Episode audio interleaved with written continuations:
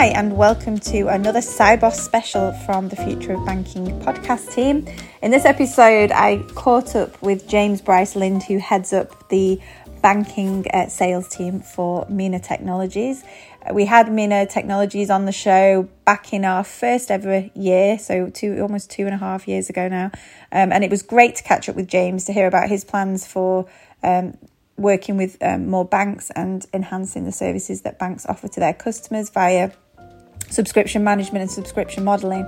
Um, it's great to hear and see how, how Minna Technologies has moved on in this space. So take a listen to find out more from him. Uh, my name's James Bryce Lind. I head up UK sales at Minna Technologies. We're an embedded finance solution selling into banks and fintechs across the UK and the US. Essentially, it's a subscription management solution that allows consumers to directly manage subscriptions. So think Netflix, Spotify, Disney, mm-hmm. directly from the banking app. Cool. And we had um, Minna Technologies. We're in season three now of our podcast, and we had um, back season one we had Minna on. So I'm interested to hear a little bit how things have evolved since then. But but first of all, what brings you to Sibos? What brings you here? Yeah, so I can't wait to get into the evolution of Minna, but uh, why we're here at Sibos is first of all we're extremely excited to be participating in live events again, which has really kicked back into gear this year. So Money 2020, um, number of the UK and the US fintech events, Money 2020 US next week or so, and Sibos. Uh, Sibos is unique in the way that it's very much bank focused. But one of the learnings that we've found from this, and I think it's the first time in three years that it's been held, is that it's very corporate and institutional banking focused mm. rather than your your retail banks. So when you know us as a software vendor are looking to sell into the digital innovative uh, departments of banks, they are a smaller population of the stakeholders that we find here. Yeah. That's interesting. Some of the other guests that we've, we've interviewed while we've been here have sort of said have spoken about the event as a, somebody even called it a university. They said it's more of a gathering and a conversation and bringing up big topics. And they have, you know, big headline speakers from outside of the banking space, such as, you know, the the, the Queen, uh, Her Majesty who opened the show yesterday, talking about big issues around financial inclusion and things like that. Do you think it's possible to have all that in one event and still sort of have those hard conversations? This is what we do. This is what we're selling, and this is the value chain? Yeah, it's an interesting one. I think it is quite altruistic in nature, mm-hmm. in that you are discussing big concepts like financial inclusion. Uh, I think there's a lot of big stakeholders from the biggest financial institutions globally here. Mm. You know, it's being talked about, which is great. Things like financial inclusion, you know, how that trickles down into execution is another part. But this definitely does feel like this is where the conversation starts. But to your point, maybe not where the execution yeah. and groundwork gets done. So then, in terms of the that conversation, what kind of conversations are you having, or are you wanting to have? What's on your agenda? What things do you want to talk about? Yeah, so it's it's a very high level, you know, vision oriented conversation. So instead of saying how, hey, our solution does this, this, and that, it's here are the problems that are facing the consumers. You know, with subscriptions as an example, over 75% of B2C uh, providers are offering some form of subscription. What that's then doing to the consumer is getting to a point where they're at saturation and possibly having difficulty managing these recurring expenses. Mm-hmm. And this is where that problem from the consumer needs to be solved by a trusted financial partner, which could be the bank. Mm-hmm. And there is the opportunity as well as the hard dollar value opportunities a bank can get from working with a partner like us. But it's a very high level conversation, you know, really aligning on what the problem is and then how we address it. Because let's face it, a banking executive can go into a conversation with someone like me, knowing that ultimately I'm trying to sell something to them. But it's the education around what the problem is, as well as the thought leadership and understanding what the current market and what the competitors are doing is really where the value sits in a meeting that you would have at Sibos. And, and is that being made easier? It's a horrible word to say easier, given sort of difficulties that different communities are facing around the world at the moment. But given the economic and the social uh, pressures that are happening in all areas of society globally, that make it an easier to understand conversation that you're having? Yes, I think there are definitely economic pressures which are unique to the current environment that mm-hmm. weren't there, say, three years ago. And rising cost of living, uh, among a litany of other things that is making this a, a difficult time to manage um, your finances. Ultimately, need to pull your socks up. Mm-hmm. You know, I received my I received my electricity bill uh, the other day, and it's it's two and a half times, and that's not even a winter bill. No. So it really does scare me.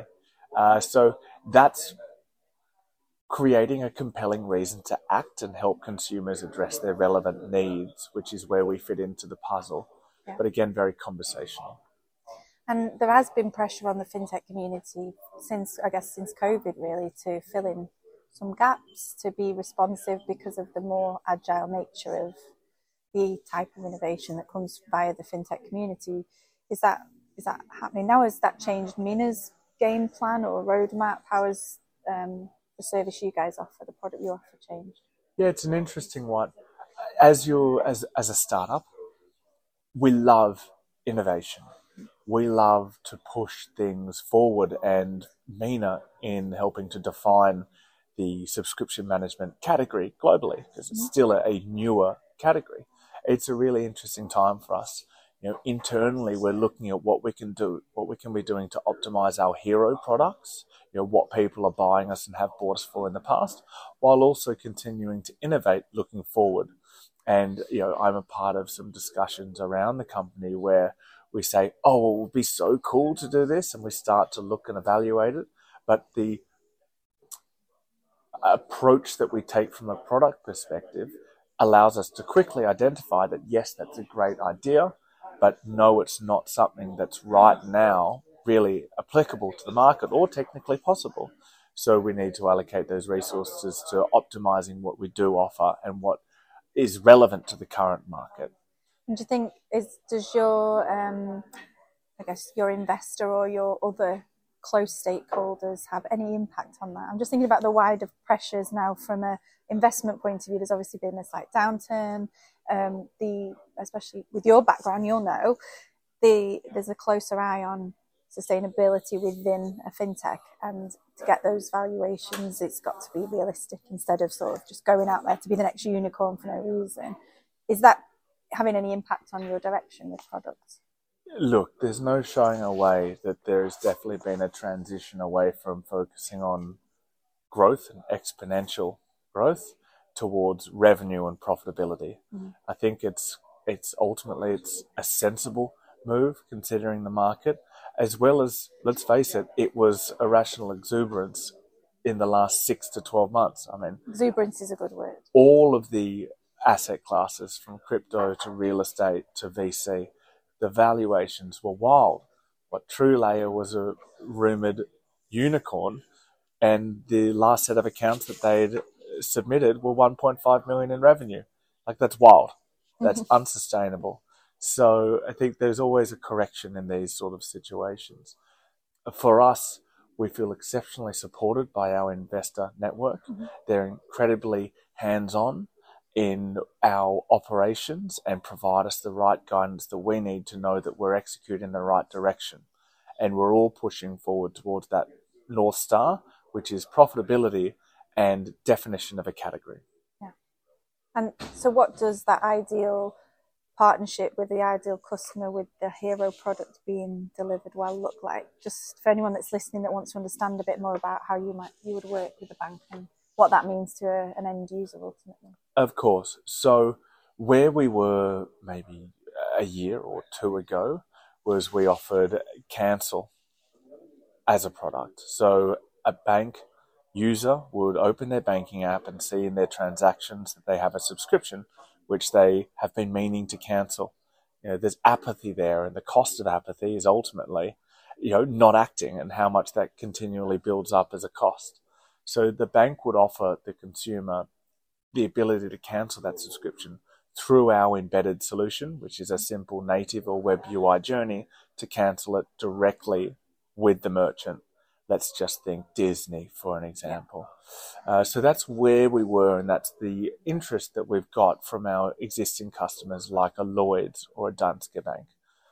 Where we're now looking towards is what that connection with the merchants has developed into, and we're excited to continue to talk about our merchant API capabilities, which is our direct integration with merchants. Mm-hmm. And so what that allows us to do is not just perform cancellations in real time, but also facilitate the merchant offboarding journey for the customer. So the ability to offer something like a pause of a subscription rather than a cancellation, or to downgrade or be offered a retention offer instead of just leaving. So not only are we helping to fulfill the regulatory requirements of banks to help customers cancel their subscriptions, as well as servicing the customer's relevant need to manage their finances better. But we're now providing an additional avenue for customer retention and potentially increasing the lifetime value of customers for the merchants themselves. Yeah. So the flywheel has definitely started and we're definitely looking to build on that as we push into 23.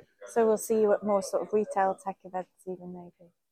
I hope so, definitely. You know, we're not a B2C company. No. And we don't classify ourselves as B2B2C. You know, we're an embedded finance solution selling to banks that consumers use. Yeah. Uh, it's in our best interest to continue to push this category forward globally. Yeah. Um, and we've got very exciting news from across the pond and the UK continually. Mm-hmm. Know, we've got really exciting reports coming out over the next few weeks and some speaking events organised across the UK. So watch this space as we continue to push the category forward. We will keep future of banking informed as well on it. Always. So just just bringing it back to Sibos then, outside of I guess what's super relevant to yourself and to Minna, anything else that's caught you by anything else you think that's happening that's important and interesting in the space?